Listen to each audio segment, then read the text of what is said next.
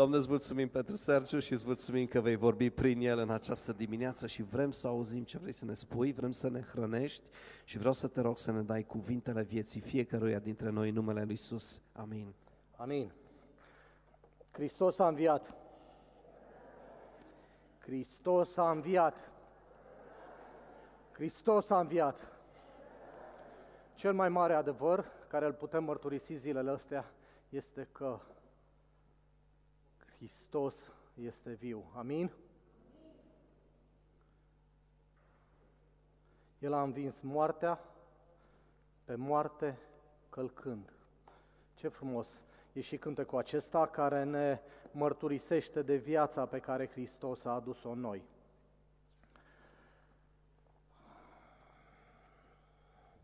Există o poveste despre un trus de presă care a făcut un contract cu un fotograf să fotografieze un mare incendiu de pădure. Știți că în ultimul timp sunt tot mai dese aceste incendii de pădure care devastează zeci, sute de hectare. Și acest fotograf s-a dus, a încercat să facă fotografii, dar pentru că norul de fum era foarte, foarte jos, nu putea să le realizeze. Și atunci a sunat la trus și le-a zis, băi, nu prea am șanse, aș avea nevoie de uh, un elicopter sau un avion, ceva care să mă ajute să capturez imaginile astea pe care voi vă le doriți. Și au zis, nicio problemă, s-a rezolvat, du-te spre aeroport, până ajungi tu acolo, o să ai un elicopter pregătit să mergi să faci cu el fotografiile.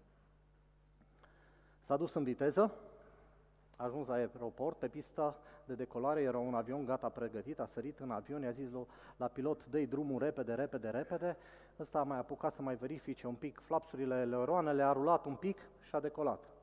Imediat după decolare, fotografia țipa disperat, plin de adrenalină către pilot, spre nord, zburând spre nord și când te-ai apropiat de foc, cobori în picaș cât mai jos, de câteva ori, ca eu să pot să fac fotografii. Pilotul a stat, s-a uitat la el și a zis, de ce să faci fotografii? Pentru că asta e meseria mea. Sunt fotograf și s-a angajat să fac fotografii și vreau să prindem cele mai bune cadre cu focul ăsta. S-a șternut un moment de tăcere. Pilotul s-a întors spre fotograf și l-a întrebat, deci, tu nu ești instructorul? E bine în viață să ne punem întrebări înainte de a acționa. Numeri 27 cu 21 zice așa, Dumnezeu vorbește lui Moise cu privire la Iosua și ce se va întâmpla când vor trece Iordanul și zice să stea înaintea preotului Eleazar, iar aceasta să, acesta să întrebe înaintea Domnului decizia lui la Urim. La porunca lui, Iosua împreună cu toți fiii lui Israel toată comunitatea vor trebui să intre și să iasă. Cu alte cuvinte, ori de câte ori va trebui să ia o decizie, să nu facă precum fotograf. Va trebui să întrebe înainte dacă avionul ăla e avion și dacă nu cumva eu am pregătit pentru mine un elicopter. E o mică, mare diferență între ele. Moise îi zice asta lui Eleazar și de, uh, Uh, de ce uh, am citit? Pentru că suntem în cartea lui Iosua, în capitolul 9, și aș vrea să citesc un pic din textul din capitolul 9, să începem de la versetul 3, ca să înțelegem de ce sunt importante întrebările în viață.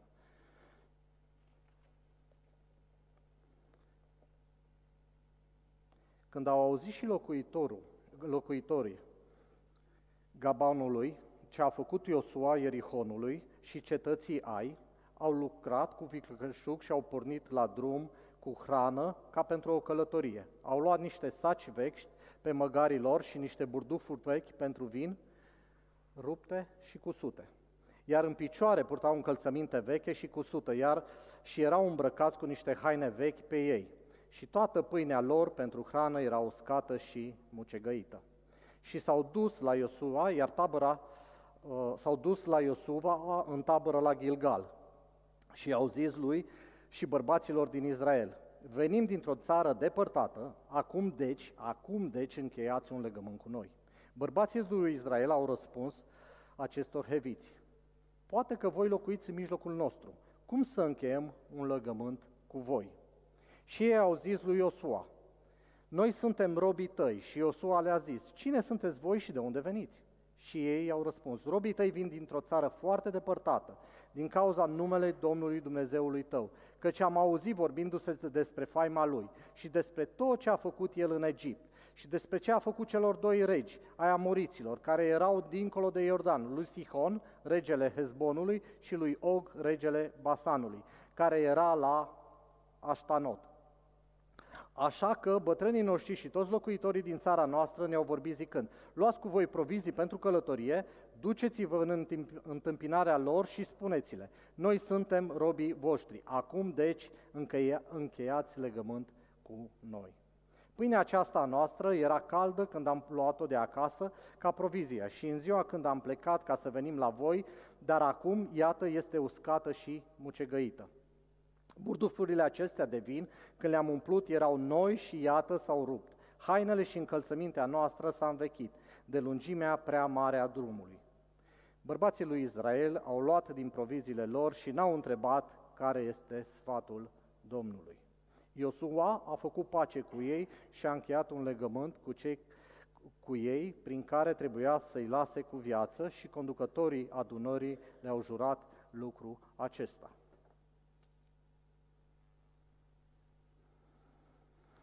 Iosua, unul dintre cei mai buni agenți ai Mossadului care le-a avut Israel, care era un spion de săvârșit, care fusese, lucrase ca spion la viața lui, Iosua care e unul dintre cei mai celebri generali care de armată care au existat vreodată, Iosua care ne zice în Deuteronom că era plin de Duhul Domnului, plin de Duhul Domnului, e păcălit de gabonuiți. Și păcăleala asta e aceeași veche păcăleală care funcționează și la noi și a funcționat dintotdeauna, e prin vedere.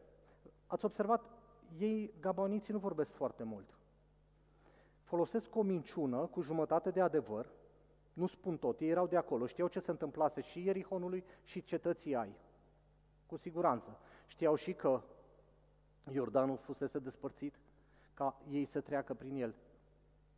Dar ei nu folosesc decât istoriile alea vechi, care prin mai bine, alea din Egipt, ce s-au întâmplat cu împărația, ei jumătăți de adevăruri.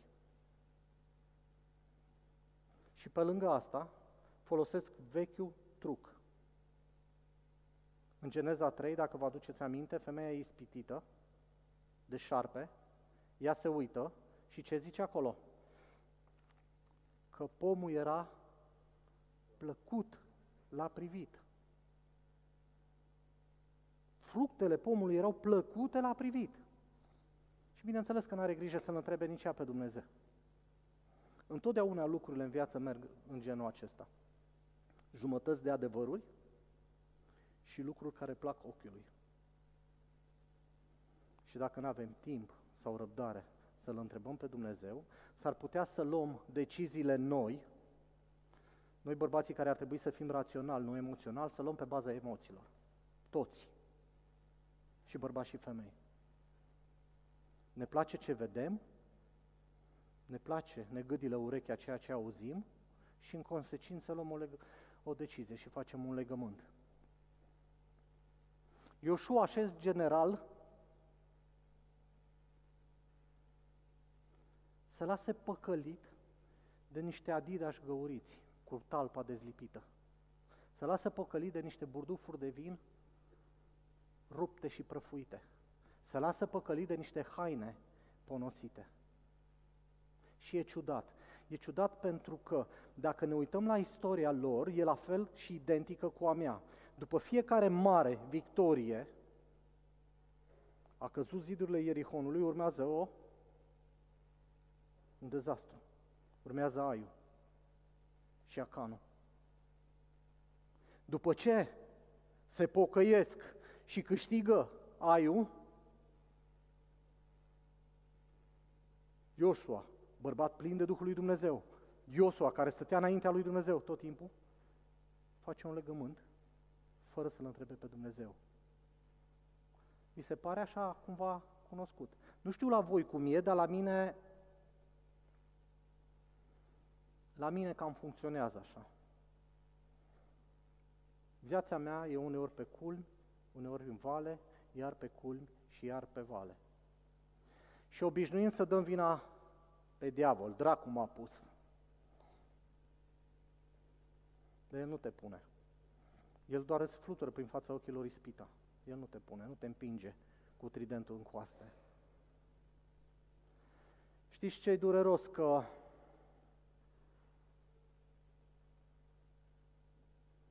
noi de foarte multe ori îl credem pe diavol și îl desconsiderăm pe Dumnezeu. Nu îl credem pe Dumnezeu. Îl credem pe diavol care zice, oare chiar vei muri? Oare chiar vei muri? Te uiți și zici, bă, nu știu dacă chiar a vorbit serios. De fapt arată bine. E de dorit lucrul ăsta. De ce să nu-l încerc?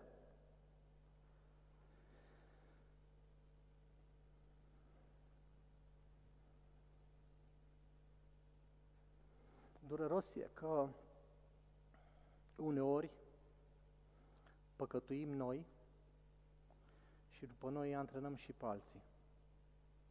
Să vedeți mai departe în capitolul 9, de fapt, probabil că mare parte dintre dumneavoastră deja știți și în capitolul 10 se vorbește de această întâmplare. Decizia luată de Iosua și de căpetenie afectează întreaga națiune. Au mers până acolo încât au cârtit împotriva conducătorilor. Nu că ei ar fi stat înaintea lui Dumnezeu și l-ar fi întrebat pe Dumnezeu ce și cum. Nu. Pentru că erau cârtitori profesioniști. Vă aduceți aminte și în deșert, de câte ori aveau ocazia, de atâtea ori cârteau. Pentru că dacă ei ar fi stat înaintea lui Dumnezeu, ar fi putut să meargă la, la conducător și să le zică, băi, opriți-vă, că nu-i bine.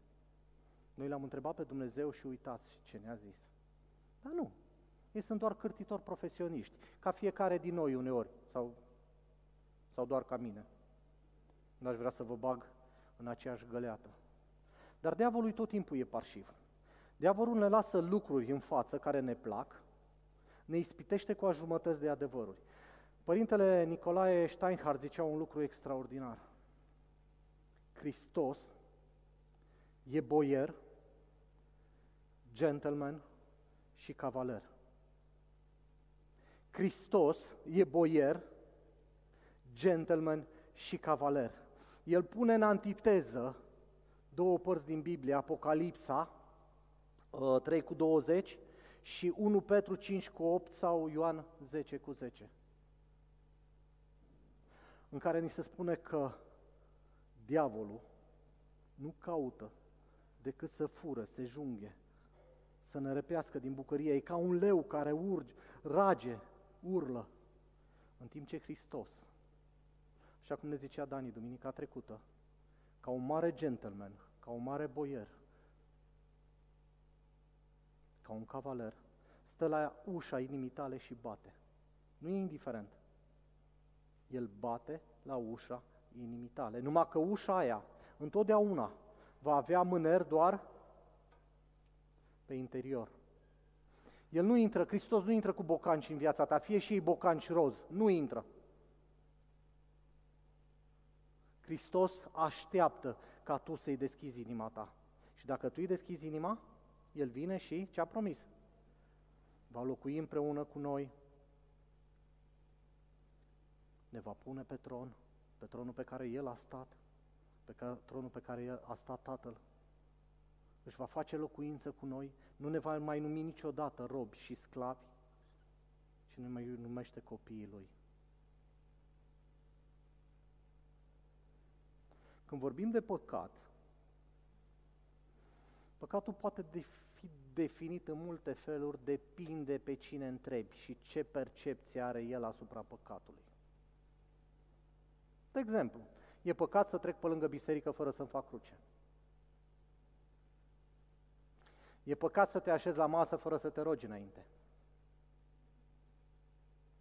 E păcat să ieși din casă cu piciorul stâng, că s-ar putea să-ți aducă ghinion. Asta ar putea zice unii. Dar conform Bibliei, păcatul este incapacitatea noastră de a ne conforma voii lui Dumnezeu.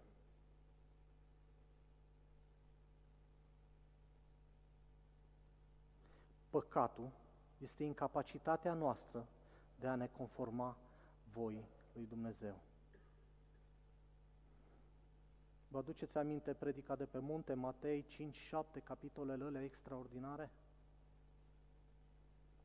În predica de pe munte, Hristos vorbește doar de atitudini. Nu se aude, trebuie să vorbesc mai tare, mi se spune. Așa e mai bine? În predica de pe munte, Hristos vorbește doar despre atitudini. Uitați-vă acolo, fericirile. Ferice de cei curați cu Duhul, că cei voi moșteni împărăția cerilor. Așa e?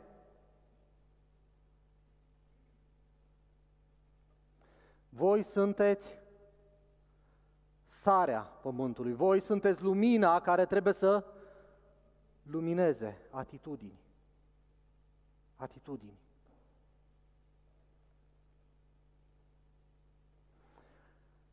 Ortodoxii folosesc un cuvânt pe care nu l-am înțeles până aseară, patimă. Ești robit de patimă. Mă gândeam, băi, ce cuvânt perimat, ce vrea să zică cu patima asta? De fapt, patima este acel păcat pe care îl faci în mod repetitiv și conștient. Ce exemplu să vă dau? Fumatul? Drogatul? E o, e o chestie care o faci conștient și repetitiv. Mințitul, bârfitul, ăstea doar la mine, nu la voi. Alea cu fumatul și cu restul nu mă bag. Dar l-a mințit, l-a bârfit, l-a clevetit, l-a cârtit.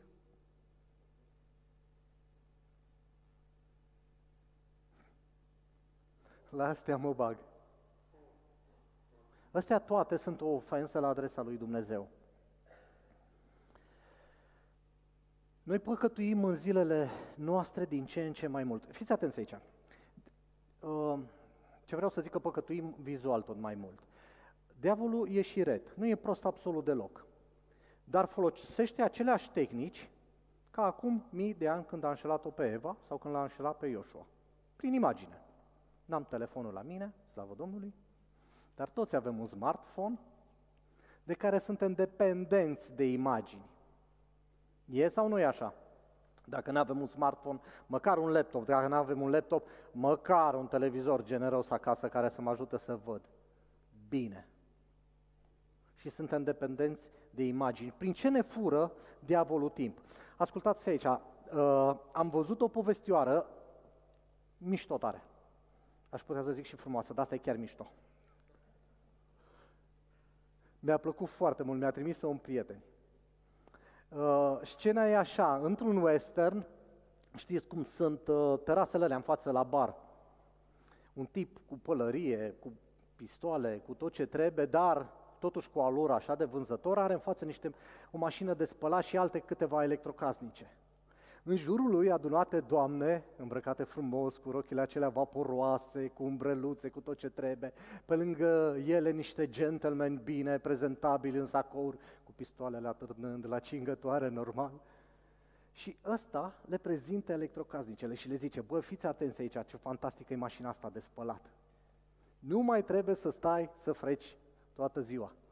Ai luat lucrurile, le-ai aruncat înăuntru, ai apăsat un buton, se învârte, le-ai scos după câteva minute și le pui la soare.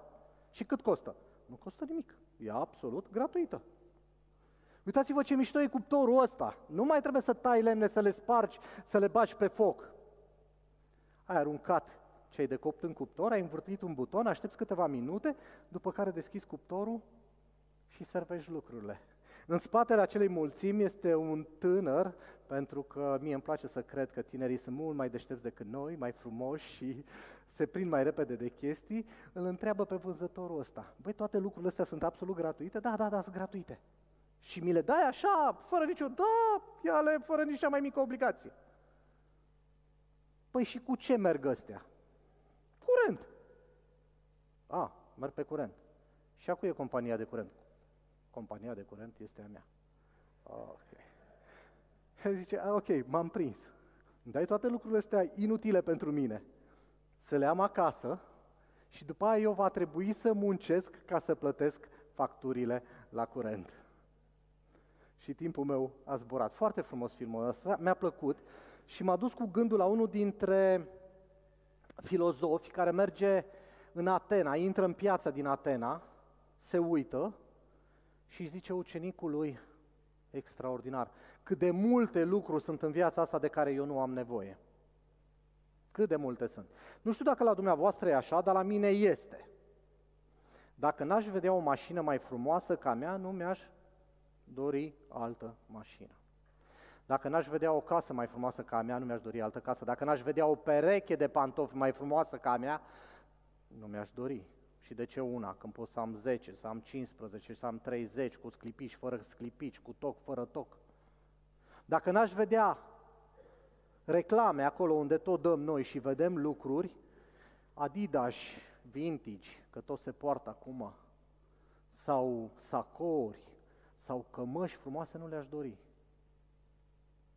Și dacă le doresc, am nevoie de bani să le cumpăr, așa e. Și dacă vreau bani, trebuie să muncesc. Și cu cât vreau mai multe lucruri, cu atât am nevoie de mai mulți bani și tot așa intrăm în tăvălugul ăsta. S-a schimbat cu ceva lucrurile? Nu. Vă zic eu cu ce s-a schimbat. S-a schimbat, din păcate vă zic lucrul ăsta, prezența miercuria la rugăciune. Acum, să mă înțelegeți foarte bine, suntem pe un trend ascendent. Lumea vine tot mai multă. Prezența lui Dumnezeu e copleșitoare. Dacă nu ești acolo, nu vă pot explica. N-am cum. O experiență cu Dumnezeu pe care eu o trăiesc, nu o pot explica în cuvinte. Îmi cer scuze pentru că vocabularul meu e limitat. Dar, totodată un lucru se întâmplă. Comparând cu prietenii mei, anii 90 în care prezența la biserică, ortopraxismul era mare și în timpul săptămânii, noi am ajuns la concluzie, băi, toată lumea la trei era acasă în 90. Toată lumea era la trei acasă. Ce era să facă după masă? Ei, nu mai e cazul acum. Dragilor, acum nu prea suntem pe la trei acasă. Și dacă vrem să ne și achităm mai repede ratele alea pe care le-am făcut fără să-L întrebăm pe Dumnezeu, mai stăm și la ore suplimentare. Și dacă vrem să ne schimbăm și mașina, pentru că de ce nu? Poate mai iau și un al doilea job. Sau fac orice pot ca să câștig mai mult, ca să consum mai mult. S-a schimbat cu ceva felul în care diavolul ne înșală? Răspundeți-mi dumneavoastră. Eu vă zic, în dreptul meu, îmi doresc, cu cât văd mai multe lucruri, cu atât mai mult îmi doresc. Și din păcate, înainte de a face pași, de foarte multe ori nu-L întreb pe Dumnezeu.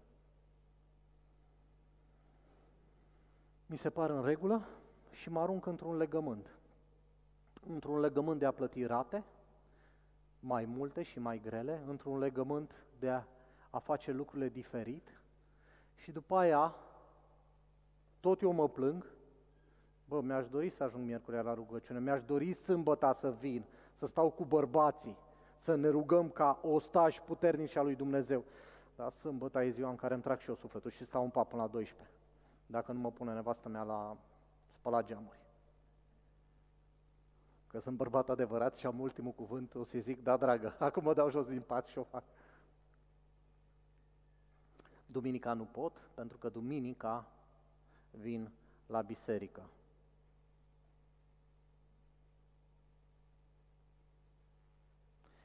De fiecare dată când ne luăm după simțuri, s-ar putea să ratăm. Doar în versetul 7, ei își pun întrebarea la un moment dat, de unde să știm că nu sunteți dintre noi? Și se lasă ușor convins. Au avut așa un sentiment care a zis, bă, ceva nu prea e regulă aici. Parcă nu e în regulă. De unde știu eu că nu sunteți de-a noștri? Cum mă să nu fim noi de-a noștri? Păi n-am auzit noi poveștile alea, ce le-a făcut Dumnezeu acolo? Nu vedeți felul nostru ponosit de a fi? Eu zic, a, da, da. Nici n-are rost să-L mai obosesc pe Dumnezeu, că probabil are altă treabă, e prea ocupat și vorba aia, dar și eu sunt destul de prost să nu pot să iau o decizie. O decizie care uneori poate să aibă consecințe pe termen lung, dacă nu măcar pentru noi personal pe viață, dar s-ar putea să fie și pe generații, cum a fost cu gabanoiții. Știți că, de exemplu, Saul, la un moment dat, a vrut să-i elimine pentru că Dumnezeu vorbise inițial și a zis oriunde va călca piciorul vostru, să eliminați pe toți. Nu faceți cu nimeni niciun legământ, nici nimica, eliminați.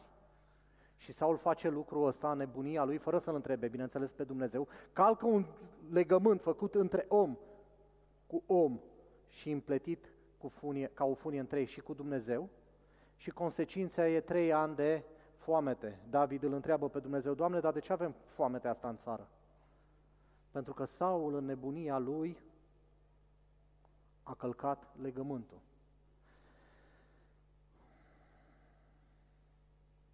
Pavel zicea să ne ferim de tot ceea ce ni se pare rău. 1 Tesaloniceni 5 cu 22. De câte ori avem așa un sentiment că nu prea ar fi în regulă, oare e în regulă să dau scroll mai departe pe aici? Oare e în regulă să dau clicul ăsta aici? Oare e în regulă să mă duc să fac? Bă, nu știu ce să zic, parcă nu-i prea în regulă. David zice, faceți bă cum am făcut Iosif. Când simțiți că ceva nu e în regulă, fugiți. Feriți-vă de absolut tot, absolut tot ce vi se pare că vă face rău. Pavel era și foarte sfătos, dar bine le mai zicea omul ăla. Ar fi bine ca de câte ori luăm o decizie, cel puțin mare, importantă în viață, să ne punem niște întrebări. Honor de Balzac zicea așa, cheia tuturor științelor este fără doar și poate întrebarea. Cele mai multe dintre marile descoperiri se datorează lui cum? Iar înțelepciunea vieții stă poate în a întreba de ce despre orice. De ce despre orice. Poate dacă Saul s-ar fi, uh, Iosua s-ar fi întrebat de ce acum? Ei de când au venit? Băi, hai să facem acum un legământ. De ce? Mai vin cu două, trei argumente, el are un pic de dubii, iar zic, acum să facem un legământ. De ce? Dacă ne-am pune întrebarea de ce despre orice, de ce să mai îmi iau o pereche de pantofi, de ce să mai îmi iau o haină, de ce să mai îmi fac o rată la bancă, de ce să-mi doresc luna de pe cer, de ce? Despre orice, poate am reușit într-o mică sau mare măsură, să fim mai liberi și un pic mai fericiți. Să nu datorați nimănui nimic, zice Biblia. Sper că e telefon doar.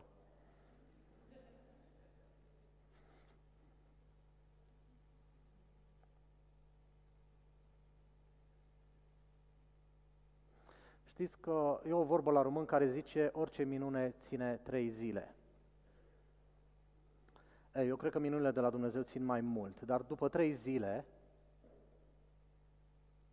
ei au aflat că gaboniții trăiesc practic în mijlocul lor. Acum nu e o minune, pentru că sigur ei așa și-au dorit gaboniții, să se afle despre ei că trăiesc acolo. Au mers înainte, au făcut un contract, au luat pe Iosu a zis, semnează contractul aici, haide și voi căpetenii, și în momentul în care l-au descoperit, când au ajuns acolo, că nu au avut de gând să plece din țară, când au venit în dreptul lor, a zis, băi, frână, avem un contract. Un contract, un legământ între mine și tine și pe care ar trebui să respectăm. Acum, cum să zic eu, contractele pe vremea aceea erau luate în serios, la fel ca și contractele juridice care le facem în ziua de azi, sau cel puțin ne-ar place să credem că sunt luate în serios. Contractul avea două dimensiuni.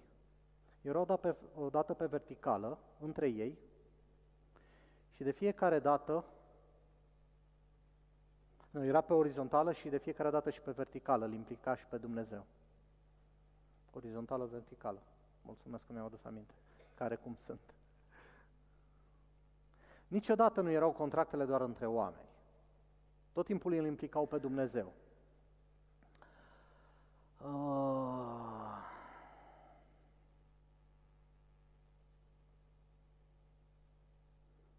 Cum aș putea eu, eu, Sergiu Zăgan, feri de decizii și băga în contracte care nu sunt avantajoase pentru mine, cum aș putea să o fac pe aș, eu, Sergiu Zăgan? Pentru că eu nu-l mai am pe Urim, nu mă duc la un mare preot pe care să-l întreb. Păi vă zic eu, în primul și în primul rând, aici am soluția. Ăsta e un contract între mine și Dumnezeu. Dacă vei face lucrul ăla, Dumnezeu zice că El va face restul. Dacă te vei ține de lucrul ăla, Dumnezeu va face restul. Dacă te vei implica acolo, Dumnezeu va face restul. Implică-te în lucruri mici și o să-ți dau lucruri mari. O să ziceți că nu prea funcționează lucrurile așa, eu o să vă zic că funcționează și mă gândesc de fiecare dată, în primul și în primul rând, la păcat.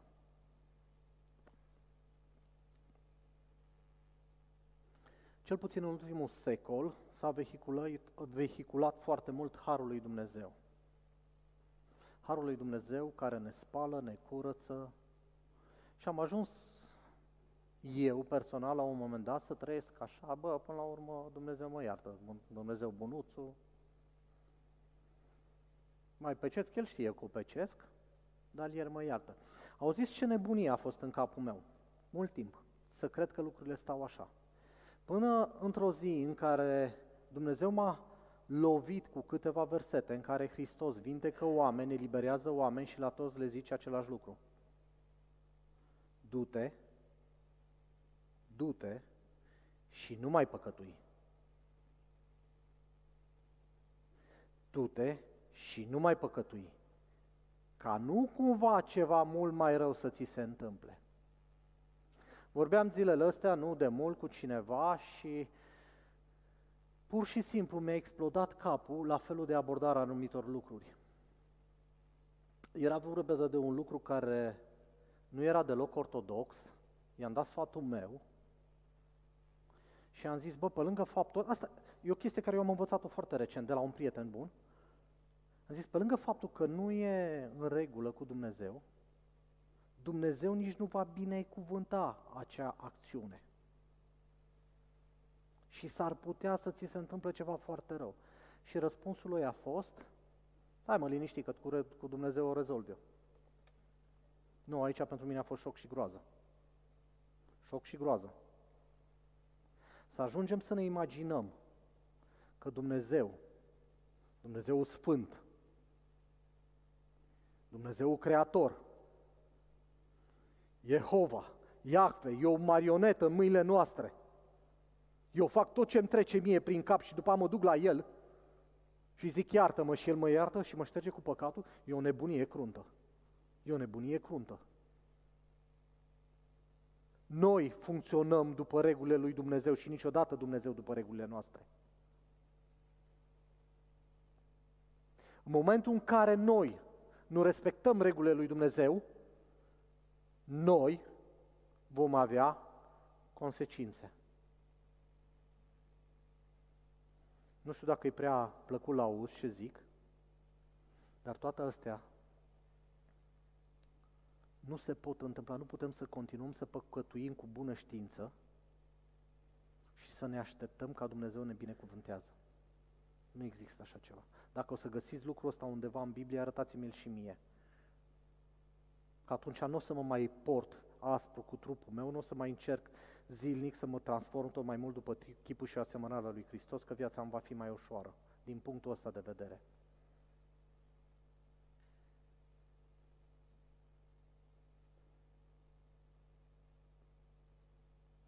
Avem un legământ pe care Iosua l-a făcut cu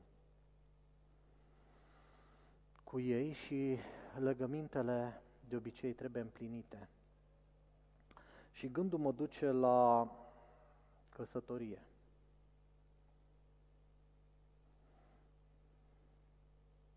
Nu știu statistici, Dani e foarte bun la statistici, dar uh, am auzit că rata divorțurilor în biserică aproape a egalat tot pe cea din lume. Nu știu dacă e așa. Adi confirmă că așa e.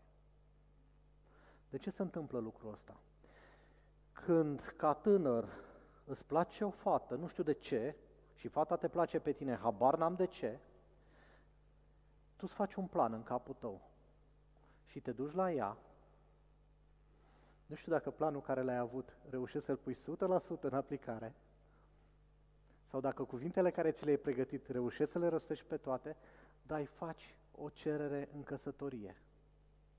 Și habar n-am de ce, ea înțelege ce tu ai vrut să-i zici și îți răspunde cu da. Și e un legământ pe orizontală. Și dacă lucrurile merg foarte bine, așa cum ar trebui să meargă înainte de a lua decizii și a face legăminte, te duci cu acea fată la altar și atunci legământul tău devine oficial între tine și ea, soț, soție, și intră în legământ și Dumnezeu. E un capitol din Biblie, o carte din Biblie, e aproape de sfârșit.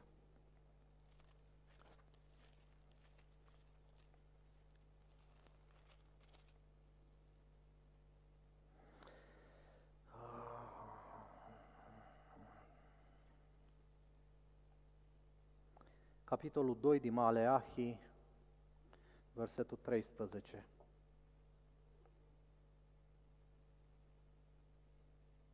Cuvintele voastre sunt aspre împotriva mea, zice Domnul, și mai ziceți, ce am spus noi împotriva ta? A zis, degeaba slujim lui Dumnezeu și ce am câștigat dacă am păzit poruncile lui și am umblat triști înaintea Domnului oștirilor. Acum, numim fericiți pe cel trufaș, căci cel ce fac răul sunt întăriți și deci ispitesc pe Domnul Dumnezeu. Aoleu, cred că citesc Iuria, citesc din capitolul 3, mă scuzați. Nu mi se legau nici cum lucrurile.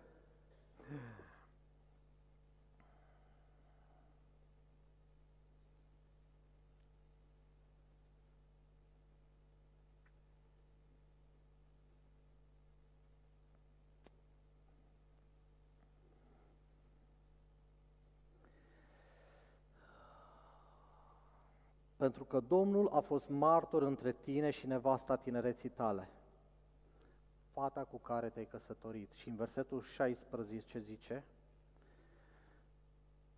căci eu urăsc divorțul.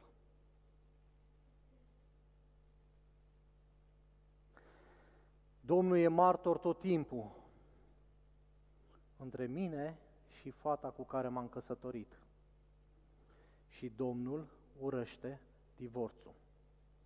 Nu o să vreau să fac un curs de căznicie pentru că Adi îl face și îl face extraordinar. Veniți toți cei care nu l-ați făcut. Pentru că în prima fază căznicia presupune curaj. Curajul de a te băga într-o relație. Dar în a doua etapă presupune disciplină. De a fi credincios legământului, de a merge mai departe, de a fi implicat 100% la bine și la rău. Știți că pe vremea lui Isus era o partidă a iudaicilor care spuneau ceva de genul ăsta. Dacă nu-ți mai place soția ta, dă carte de despărțire. Dacă s-a îngrășat și nu-ți convine, dă carte de despărțire. Dacă nu merge la sală, dă carte de despărțire. Dacă cumva te-ai uitat la altă doamnă și îți place, dă soției tale carte de despărțire. Și scrie cartea asta pe cornul unui bou și dă și bou, odată cu despărțirea. Când Isus, și țineți minte că a fost întrebat de despărțire de câteva ori, el a vorbit de fiecare dată despre căsătorie. Pentru că Dumnezeu a inventat căsătoria și urăște divorțul conform cu Maleahi. Și să mă apropii de încheiere. Și aici vorbesc în dreptul meu și în dreptul celor care au făcut un legământ cu Dumnezeu. Un alt legământ făcut de noi, uneori e public. Te bagi în apa botezului și arăți lumii văzute și nevăzute că tu îi aparții lui Hristos. Ține cu tărie de acel legământ. nu-l rupe și nu-l călca.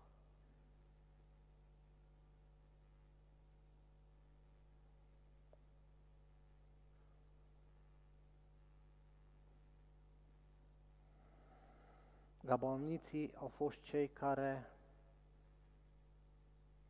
au ținut chivotul, au ținut cortul lui Moise pe muntele lor. Împreună cu Neemia și Ezra s-au apucat și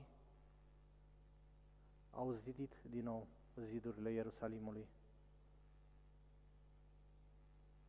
Gabauniții sunt cei care au plecat la un moment dat în exil, odată cu evreii. Gabanuiții s-au întors din exil, sunt în mijlocul lor, trăiesc și acum stau cu pistolul mitralieră pe burtă și pășesc fâșia Gaza.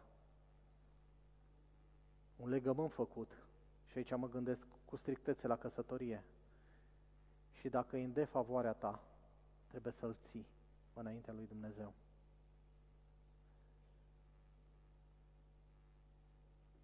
E bine să ne punem întrebări în viața.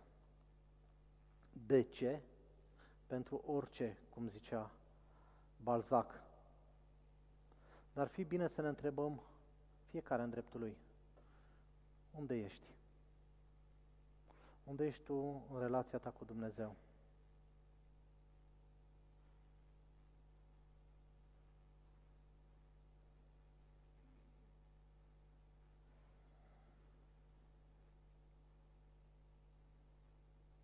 Cine ești? Cine ești tu? Ești în primul rând creștin? Sau ești inginer, patron, elev, băiat, fată, tată, mamă, bunică și undeva la coada listei e și creștin?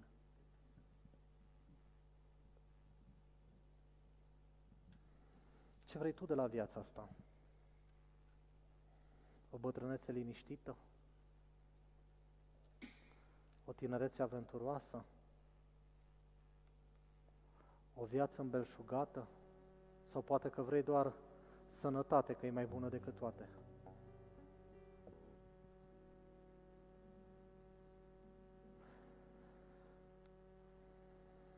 În ceea ce mă privește pe mine,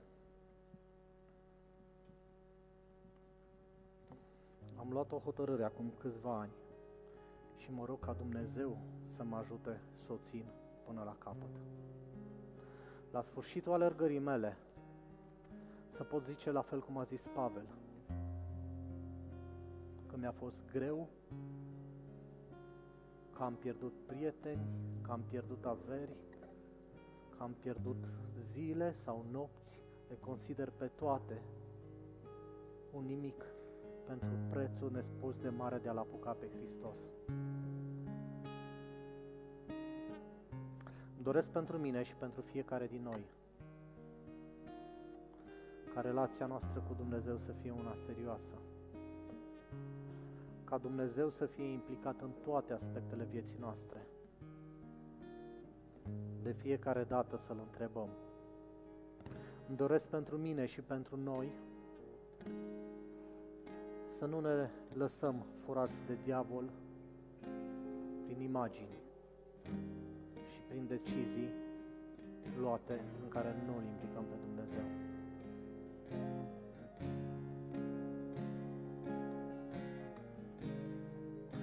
Îmi doresc pentru mine și pentru voi ca botezul să nu fie doar o schimbare de religie, cum cred unii, sau să-l fac pentru că îmi doresc să fiu sănătos sau îl fac pentru că și alții l-au făcut sau îl fac pentru că am auzit că Dumnezeu bunuțul le binecuvântează și o să duc bine financiar. Îmi doresc pentru mine și pentru voi ca legământul nostru cu Hristos să fie o declarație de război împotriva întunericului. Îmi doresc pentru mine și pentru voi ca oriunde va călca talpa piciorului nostru, intrând în Canaan, acel teritoriu să fie al nostru. niciodată să nu fim statici, niciodată să nu rămânem în spate, în armată, pentru că nu avem timp, că ne-am lăsat legat de alte lucruri. Îmi doresc pentru mine și pentru voi, ca sezonul în care ne aflăm acum, să intrăm cu strigăte de biruințe, de mână cu Hristos, cu El înaintea noastră și de ne va zice să o luăm la stânga, să mergem la stânga, de ne va zice să o luăm înainte, să mergem înainte, de ne va zice să o luăm la dreapta sau să stăm pe loc, să facem doar ceea ce Hristos ne va zice.